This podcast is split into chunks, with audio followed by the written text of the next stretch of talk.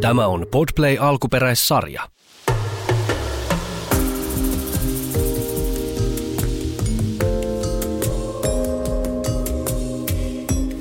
Tervetuloa Havuja kengissä podcastin kolmannen kauden pariin. Täällä on kuten ensimmäisellä ja toisellakin kaudella Lauri. Ja Henna. Me ollaan nyt sitten toisen kauden tapaan Urho Kekkosen kansallispuistossa. Rakastuttiin tähän paikkaan viime ruskavailluksella niin kovasti, että haluttiin tulla takaisin. Sullakin taisi jäädä hyvät fiilikset. Joo, jäi tosi hyvät fiilikset. Ja, mutta nyt ollaan vähän eri reitillä. Pikkasen eri reitti. Muutama tuttu paikka tässä matkan varrella ja pari, pari niin kuin jo osittain tuttua pätkää, mutta sitten myös vähän uutta, uutta jotain, koska valtava puisto ja täällä on paljon nähtävää, niin, niin miksikäs ei. Ää, nyt eletään heinäkuuta 2021. Itse asiassa meidän ensimmäinen vaellus heinäkuussa myöskin. että me ollaan vaellettu kesäkuussa, ää, elokuussa ja syyskuussa tähän mennessä. Mitä odotuksia sulla on niin tämmöisen heinäkuisen vaelluksen suhteen? Jännittääkö hyttyset tai muut? Ehkä helteet vähän jännittää, koska on ollut aika lämmin alkukesä niin, ja on nyt luvattu myös lämmintä säätä tulevillekin päiville, niin katsotaan kuinka käy. Ja ne hyttyset.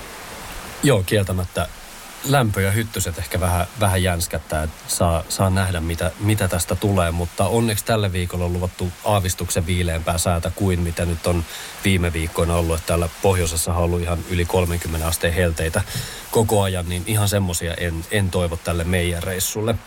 Me kuljetaan tässä nyt semmoinen, no meillä on aika tarkkaan 90 kilometriä piirretty kuusi yötä, seitsemän vaelluspäivää. Me lähdettiin liikkeelle tuolta Rajajoosepista, eli, eli aivan tuolta Urho Kekkosen kansallispuiston pohjoisosista Venäjän rajan tuntumasta. Ja sieltä sitten hetken matkaa etelään ja ää, sitten länttä kohti.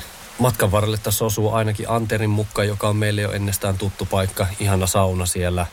Ää, sitten tullaan Muoravaarakkaan, Luirojärvellä mennään käymään ja siitä sitten edelleen tuiskukuru, suomuruoktu, kiilopää, joku paikka mulla taisi jäädä välistä. No itse asiassa tämä heti ensimmäinen yö, eli Raja Joosepista semmoinen 15 kilometriä suurin piirtein.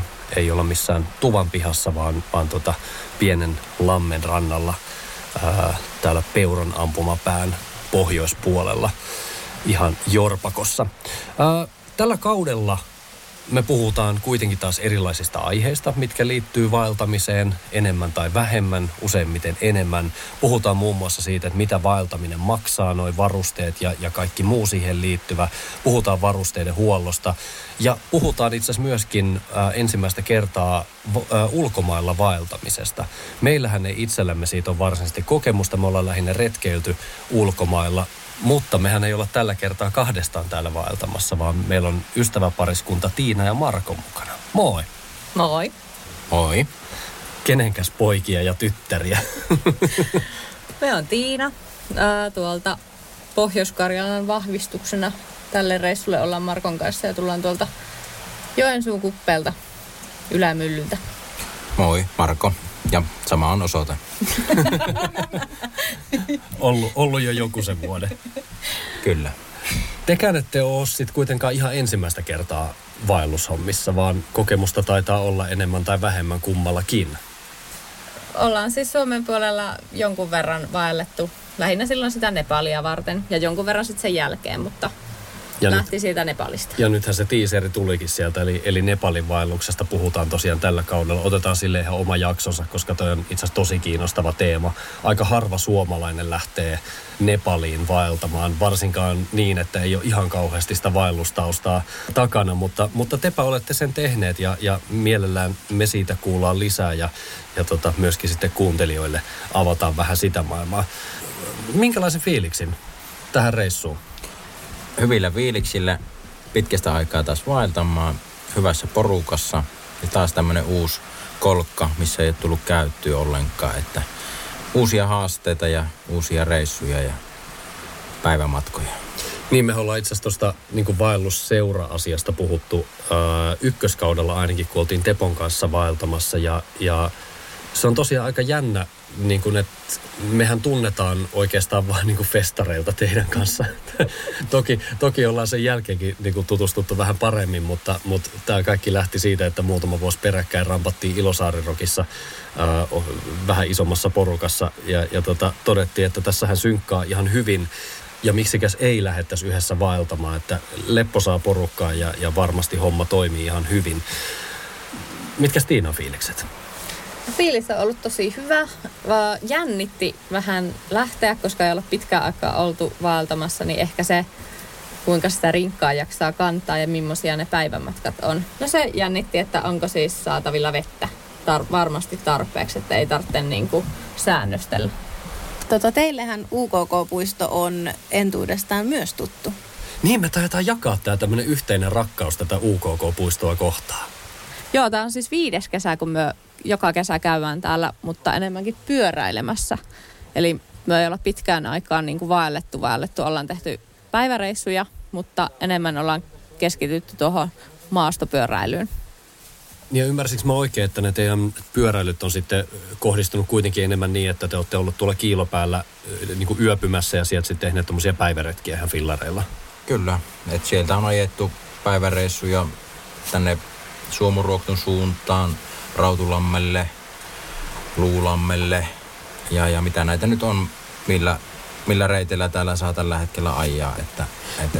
Niin, se on ihan totta, että täällähän ei saa todellakaan koko puistossa fillareilla painaa. Että se taitaa olla aika pitkälti sitä niin retkeilyvyöhykettä siinä Kiilopään saarisella ympärillä. Kyllä, kyllä juuri näin. Ja ensimmäistä kertaa kun käyttiin, niin silloin oli, oli tota, silleen, että ei saanut ajaa kun käytännössä hiihtoladun pohjilla.